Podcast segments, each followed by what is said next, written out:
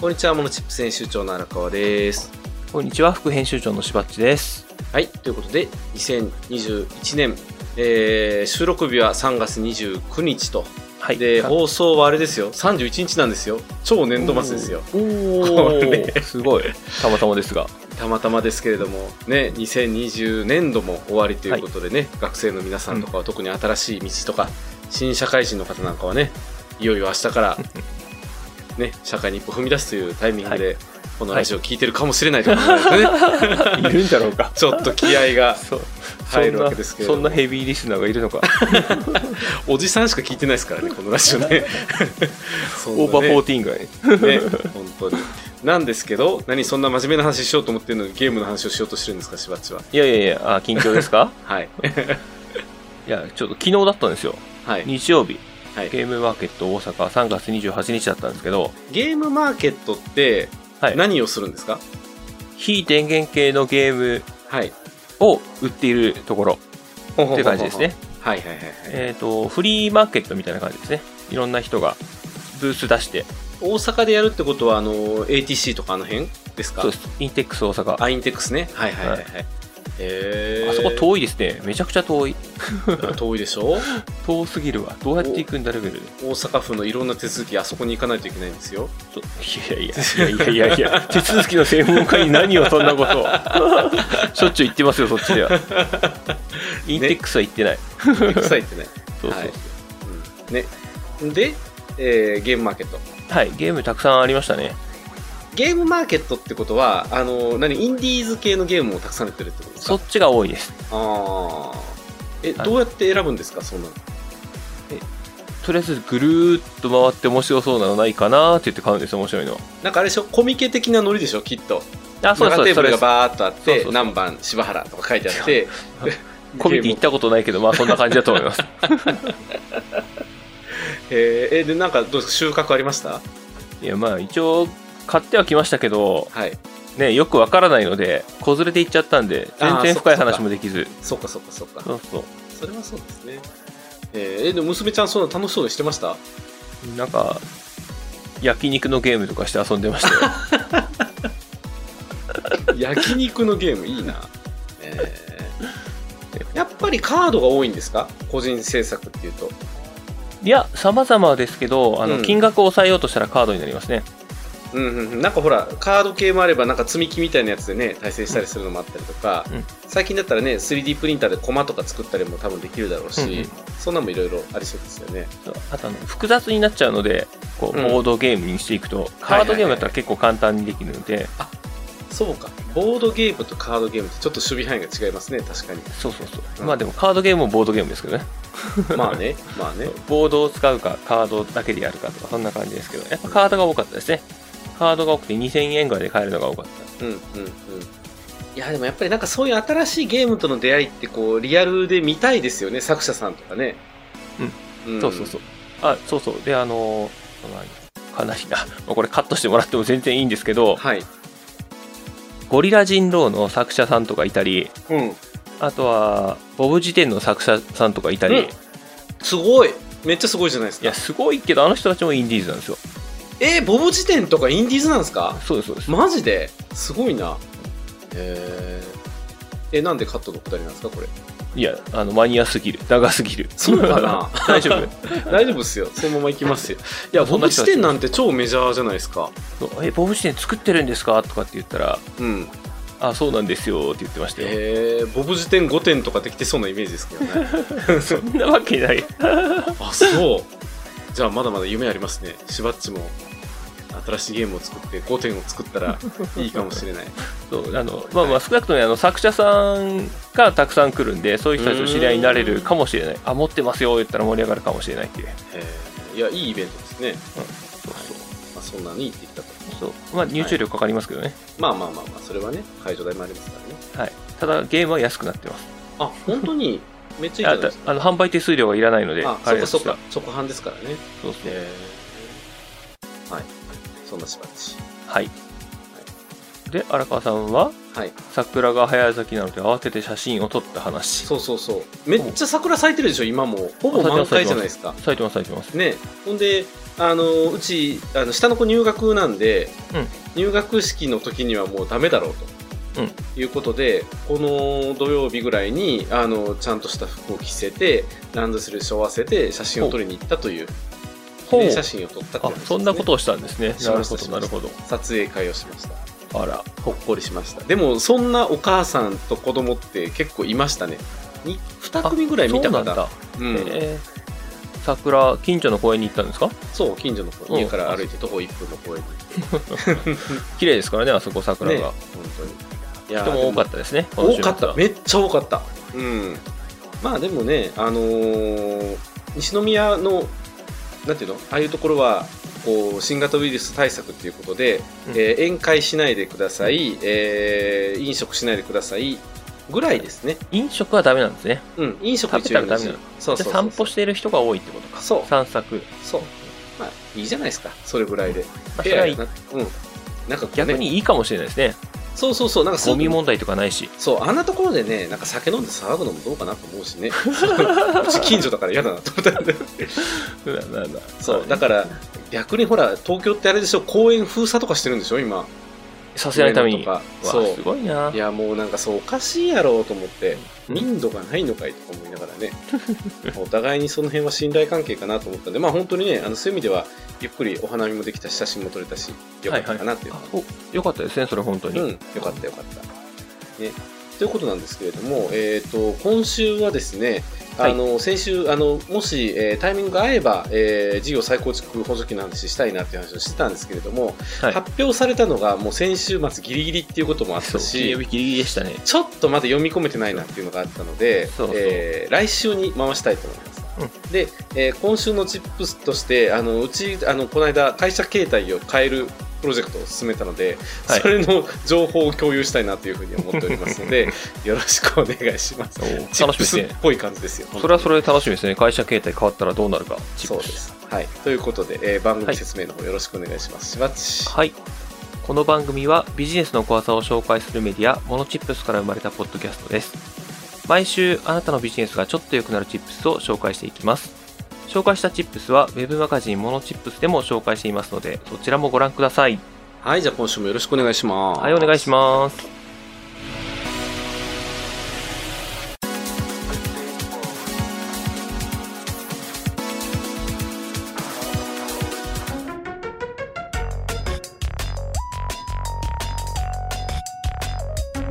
はい。ということで、今週のチップステーマ。新プラン登場、でも法人は使えない。今おすすめできる法人携帯電話について。ということで、あ話題のやつですね。話題のやつでございます。携帯電話料金。えーはい、そうです。ね、あの、菅首相が、えー総務大臣時代ぐらいからですかね、ずーっと言い続けて、うんうんうん。官房長官だけどずっと言ってっていうところで、今、大手キャリア、三大キャリアが、はいえー一気に値下げプランっていうのを、えー昨年発表し、この、まさに今ですよ。まさに今。3月末から4月頭にかけて新プランの契約っていうのができるようになりましたと。トラブルの匂いしかしないんですけど、大丈夫なんですか これ。どういうことどういうことトラブルの匂いって。いや、だってオンライン必須でしょ、オンライン必須です。はいの。割には、あのー販売店でやってるじゃないですか、よく。あれは、ちょっと、ねえ、ねえって感じですよ ね。で、その、うん。多分みんな安くなるんだったらそのプランにしたいと思うんですけど、はい。そういうスキルがない人がやろうと思って、はい。ニッチもサッチもいかなくなるという未来が僕は見えてるんですが、どうでしょうか。そして、結局、なんかいろいろついたオプション付きのプランに契約させられるというね。そうそう、店舗プランなにん。ありそうな気はしますね。これ、結局はあれですよね、あの、はい人に聞かないからその分の人件費を下げられるよねっていう話ですまあね。まあまあ、大きな理屈はそこですよね。だから自分で解決しなきゃいけない。うんで、まあ、ドコモだったらアハモ、えーで、au だったらほぼ。えうーんソフトバンクだったら LINE もっていう、この3つのサービスが、まあ、ものの見事に横並びの値段を出してきたと。うん29%で、それがちょっと下がって27%になったりとか、えっ、と、電話がなかったら24%になったりと か、なんか、ねっていう、ねっていう感じまなんあねですけれども、えっとね、これ、ただ一つ、あの、今回のテーマ、まあ、モノチップステーションはね、ビジネスに役立つっていうところなので、えー個人事業主さんは個人なんで契約できます。うん。うん。あの、普通に個人として契約して、その、案文を、あの、確定申告の時言えばいいと思うんですけれども、えー法人は契約できないんですよ。すべてのプラン。はい。アハモも、ポボも、ラインモも。うんなので、えー方針形態を安くしたいなと思ったら、メメインキャリアだと、なんか、法人オリジナルプランみたいなのが昔からやっぱりあったりするので、うんそういうのを使うしかないっていう、うんうん。うん、ちょっといまいちな状況なんですよね。はいはいはい。はい。で、えー法人で通信費下げる方法ないのかなっていうのは探したんですけれども、うん。なくはない。うんなくはないが、えーその、えー携帯会社じゃないや、携帯電話を各会社さんがどのように使ってるかによって変わってくると思います。うん。まあ、電話メインなのか、通信メインなのかっていうところですね。主な考え方で言うあと。でも通信メインで使ってる会社もあるんですね。携帯電話を。あると思いますようん、競技。うん。まあうんまあでも基本はね、なんかほら、ガラケーを営業マンに持たせてみたいな感じ、うんうん、が、ね、よくあるところではあるんですけれども、えー、だってね、企業内の SNS あったりとか、うんそれこそサイボーズ的なやつにね、入ったりとかっていうのもありますからう、ん全然そういうのもあるかなとは思いますね。で、えー、電話をどのぐらい使うかによって、やっぱ料金っていうのは変わってきます。うん。で、電話メインっていうのであれば、えー、MVNO での法人契約はちょっと不利。うん。 MVNO ってわかりますかシワッチは多分わかるんですよね。リスナーさんはわかるかな、いや、僕もやっとしてますよ、もやっとしてますか MVNO も。とりあ えず、なん、なんだろうな。うん、わからない。 わからないにします。はい。 ?MNO と MVNO っていうのがあって、はいちょっと待ってくださいよ。正しい、えーっと、本省略のやつ見とこう。MNO。MNO っていうのは、あの、あれですよ。メガキャリア。要は。はい。えードコモ、ソフトバンク、えー au。はいそして今は楽天も MNO になってるって感じですね。モバイルネットワークオペレーターの略だそうです。自分たちでうんアンテナを立てる人たち。うん機器を管理してサービスをしてる業者っていうのが MNO です。はい。で、それに対して MVNO っていうのは V はバーチャルの V です。はい。仮想っていうのが入ってきます。はい。なので MVNO 業者さんっていうのは自分たちでアンテナは立てません。はいはいはい。じゃあどうやってサービスをしてるのかっていうと、MNO、ドコモとか au とかソフトバンクとか、うんまあ楽天はやってないと思うんですけど、まだ、ドコモ au ソフトバンクから回線を借りるんですよ。うん借りて、安く下ろしてもらって、えー、何パーか抜いて、業、あの、エンジンさんに提供すると。あれですよね、IIJ とか、そうです。なんだっけあと IIJ とか、マイネマイネオオとかか。。はい。はい。メジャーところで言うとそうですね、LINE モバイルとか楽天モバイルとか昔はそれでやってたんですけど、今いろいろ合併したり、自分のアンテナ立てたりとかして、いろいろ内容は変わってきてますね。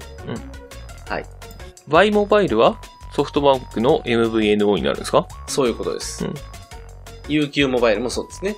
うんなんですけれども、なんですけれどもなんですよ。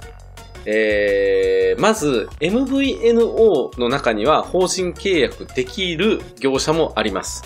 うんえー、私が調べた感じだと、メジャーどころで言うと、ミオフォンは確かなくって、えー、OCN モバイルワンとうん、マイネオ、うんで、あとは日本通信とかね、老舗で言うと。そのあたりは法人契約はできます。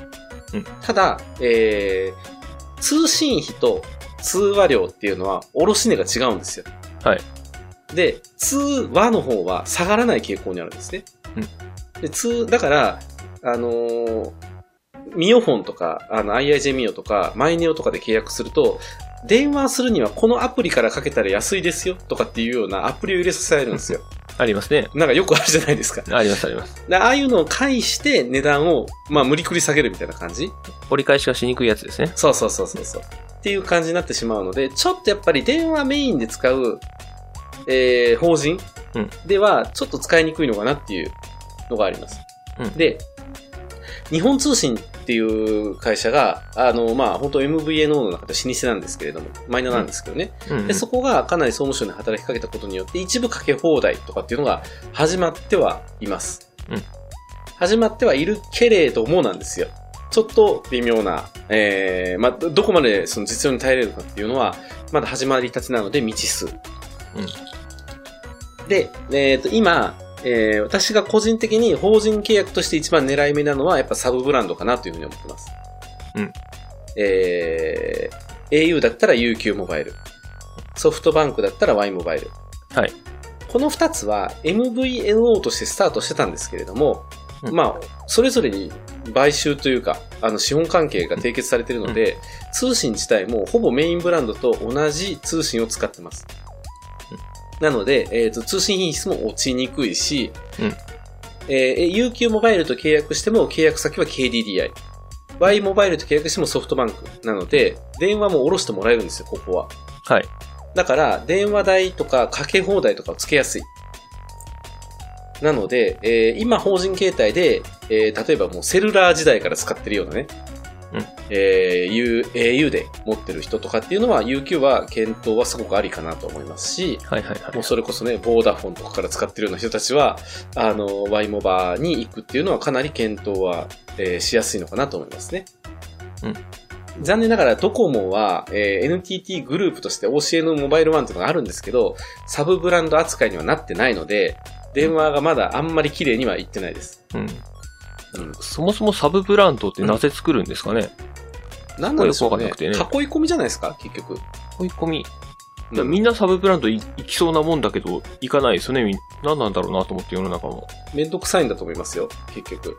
はあ。うん。めんどくさいから高額な電話代を払い続ける。そう。になるのか。うん。よう分からへんねんって言われることめっちゃ多いです。まあまあ、わかんないですからね、実う際ん。 そうでしょ。よう分かんないまま毎月1万円ぐらい平気で払うって怖い世の中やなと思うんですけど。うんうん。で、まあ実際、あの、私の、えー会社で、えーうんもう au の法人契約を10、20年ぐらいかな、やってる回線がやっぱ何個あったんですけど、まあ今回、まあいろいろなこういう新しいのも出てくるし、えーっと、モバイルナンバーポータビリティ、MNP ってやつですね。それを使って番号そのままで会社を変えようということでいろいろ検討して、うんまあ最初マイネオとかにしようかなと思ったんですけど、やっぱ電話が、かけ放題がすごい、あの、つけれないとかうんうんあったんで、まあ UQ にしようっていうところで今手続きをはやってる感じですね。かけ放題、すごい仕組みですからね、あれね。うん。ね。僕も使ってるんですけど、はい。もう無料、1000円ぐらい払ったら無料ですからね。 そうそうそうそう。すごいわ。ね。そうなんです。で、今回、その手続きをしてる中で、いろいろ分かってきたことがあって、法人契約って、2年縛りとか結構残ってること多いんですよ。あ、そうなんだ。うん。2年縛り契約って昔普通だったじゃないですか。うで、んここ1年ぐらいですごく是正をされてというか、うんそんなんで縛っちゃダメだ、みたいなことを言って、ここから私契約するやつはいつやめてもいいよみたいなプランが多いんですけど、うん前から契約してるとかって言って、長いやつはその時の契約がずっと残ってるから、やっぱ2年縛りが多いんですね。 はいはいはい。で、えーただ、メインブランドからサブブランドへ行くときは、うんえー違約金を補填してくれるというキャンペーンがある場合もある。場合もある。場合もあるです。えーソフバンからワイモバはちょっとわかんないですけど、少なくとも2021年3月時点で au から UQ は補填がありました。あ、そうなんだ。そうなんですよあそれちょちょっといいですいや、ね。だから複数回線一気に変えると、平気で1回線あたり1万円ぐらいかかりますから、薬金って、うん10万ぐらいかかったりするわけですよ、言うたらば。うんうんだからそれがゼロになるっていうのはやっぱ大きいんで、うんだからそういう意味でも、その、同じ母体として囲い込みたいっていう意思があるんだろうなっていうのは。わかりますねうんなるほどね。はいはいはい。まあ、よそに行かれるぐらいならって感じですね。そうそうそうそうそうそう。そういうところはあると思いますよ。はい。なので、まあ、ドコモの方はちょっと申し訳ないというか、今、あの、ちょ2年とかのタイミングはよく見計らってから変えた方がいいと思うんですけれども、えー au ソフトバンクの方は UQY モバーに変えるっていうのは、まあ、法人契約だったらすごくいいのかなっていうのはうん個人的には思いますね。で、えーまあ、個人事業主さんは逆に言うともう何でもいいので、アハもポボ、ラインもはちょっとぜひ、シワッチちょっとやってみてほしいなと思ってますね。いや、僕、Y モバイルですからね。あ、今もうワイモマなんだ。 Y モバイルで、しかもあの、ピッチから変えた派なんですよ。 はいはいはいはいはい。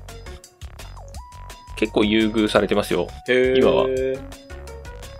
なんかかけ放題無料とかそんなんですよ。あ、それすごいな。 その時の契約は残ってるからか。あの、ピッチが無料だったんですよ、そもそもが。 はいはいはいはいはい。だからピッチからこう、スマホに変えるタイミングうんうんでうんかけ放題無料はついてきたんですけど、えー多分今度、機種変更するときはなくなると思います、それが。ああ、じゃあもうそのタイミングで、LINE もとかに変えるっていう形になるのかな変えるんだったらですね、そっちが得なのかな今の、今の使い方なら Y モバイルの方が得な気がしますね、今の契約は。ああ、ワイモバのままね。はいはい、はそ。いうそうそう。でもあれですよ、UQ からポポに変えるとかっていう人もいたりしますからね。うんうん。うん。だからその辺は、あの、サブブランドからメインの安いやつに変えるみたいな流れもひょっとしたらできてくるかもしれない。かもしれないですね、本当うねん。っていうのはあります。だから本当このメインのアハもポボ、ラインもってめっちゃ安いので、やっぱり、あの、MVN を潰しっていうのはよく言われてますよね。めっちゃ安い言っても、一月3000、4000円ぐらいしますよね。いやいや、2700円とかそんなんですよ。かけ放題がついてですかあ、かけ放題つけたら多分プラス1000円ぐらいです。ですよね。はい。そう、そう考えてくるとなーっていう感じになってくるんですね。あーまあ今のとこは。ま電だ話悩ましいですよね。機種、機種変更が絡めばありかもな、うんどうだろうな、ですね。で、あと、法人独特の契約ルールっていうのがあって、まあ、これ法人形態ね、使ってらっしゃる方だったら、あの、当たり前かもしれないですけど、法人事業主でね、法人なりとかしようと思ったり、法人契約しない方はちょっと、あの、見といた方がいいのが、担当つくんですよね。はい。だから、あの、こういう、オンラインだけで完結ってないんですよ、そもそも。ああ、そっか。そううん概念がない。概念がななるいほ。どで、あのー、利益事項全部証明書の写しを送ったりとか、うんそういう法人と法人の契約っていうのが必要なので、えー電話の申し込みとかが必要になってくる。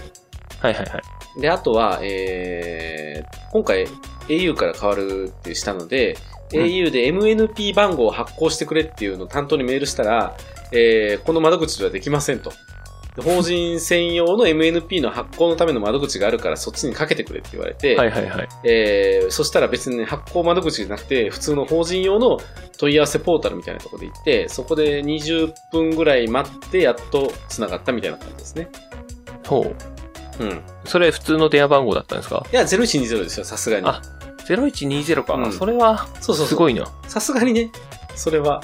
いや、0570のことが非常に多いじゃないですか、最近。いや、でも au がそれやったら怒りませんいやー通信会社ですよ。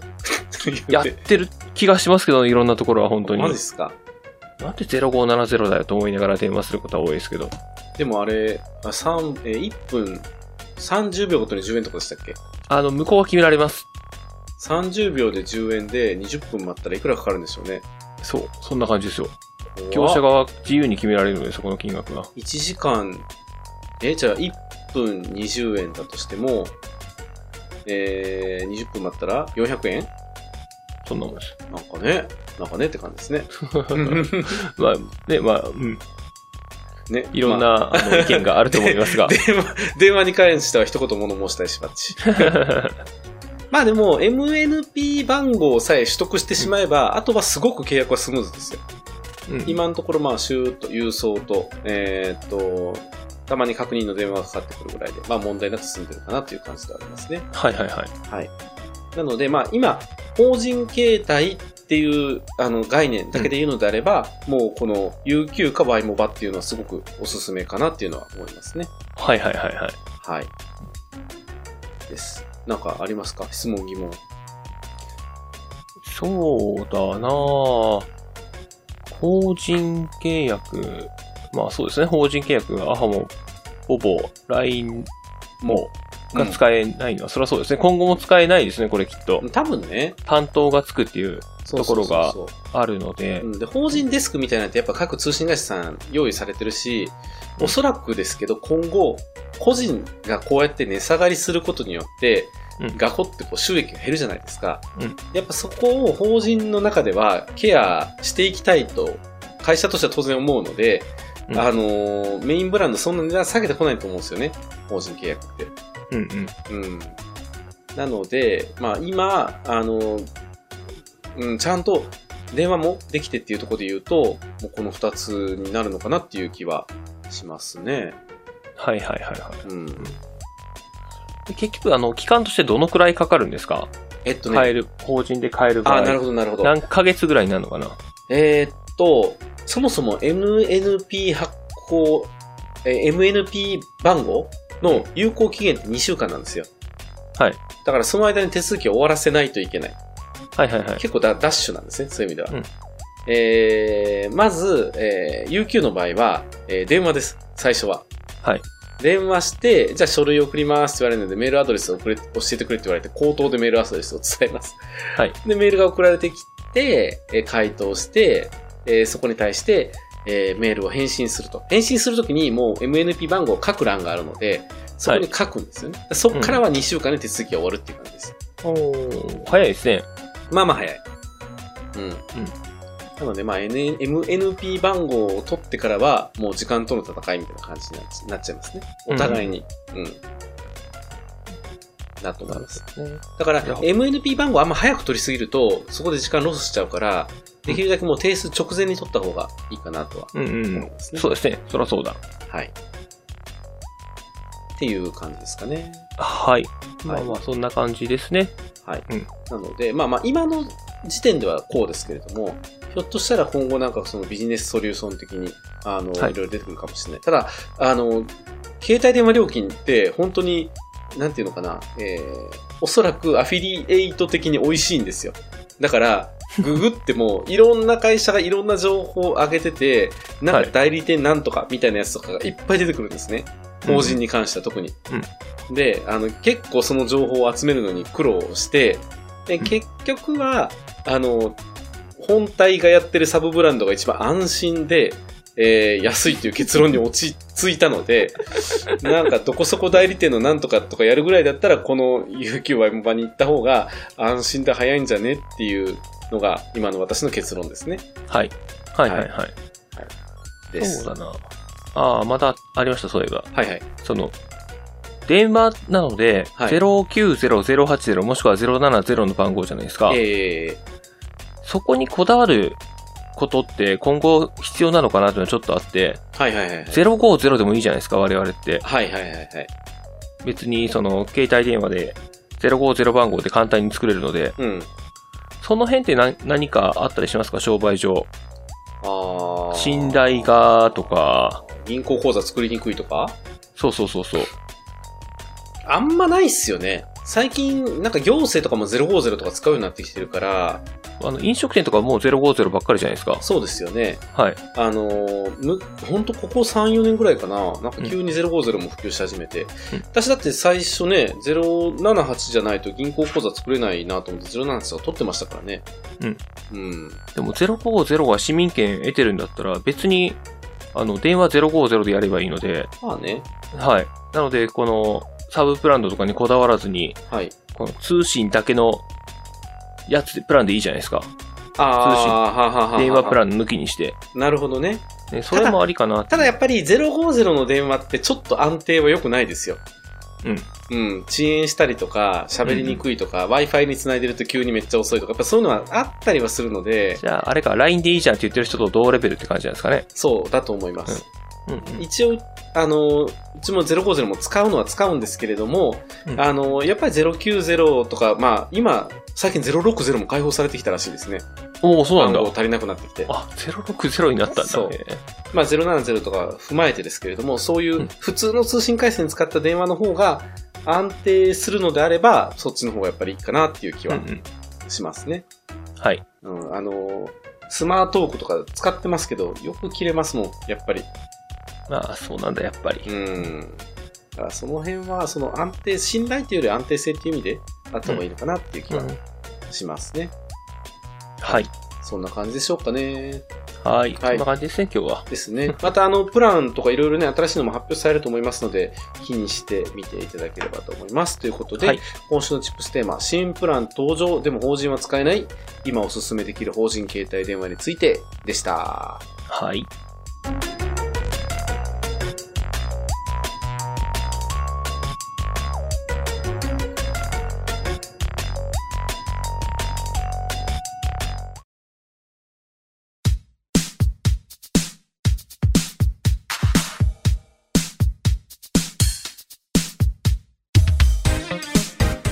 はい。ということで、今週のモノチップステーションいかがでしたでしょうかいかがでしたでしょうか いやこういうメカ系の話するといくらでも喋れるからいいですね。まあまあ楽しいですね、でもね。オンラインの。うん。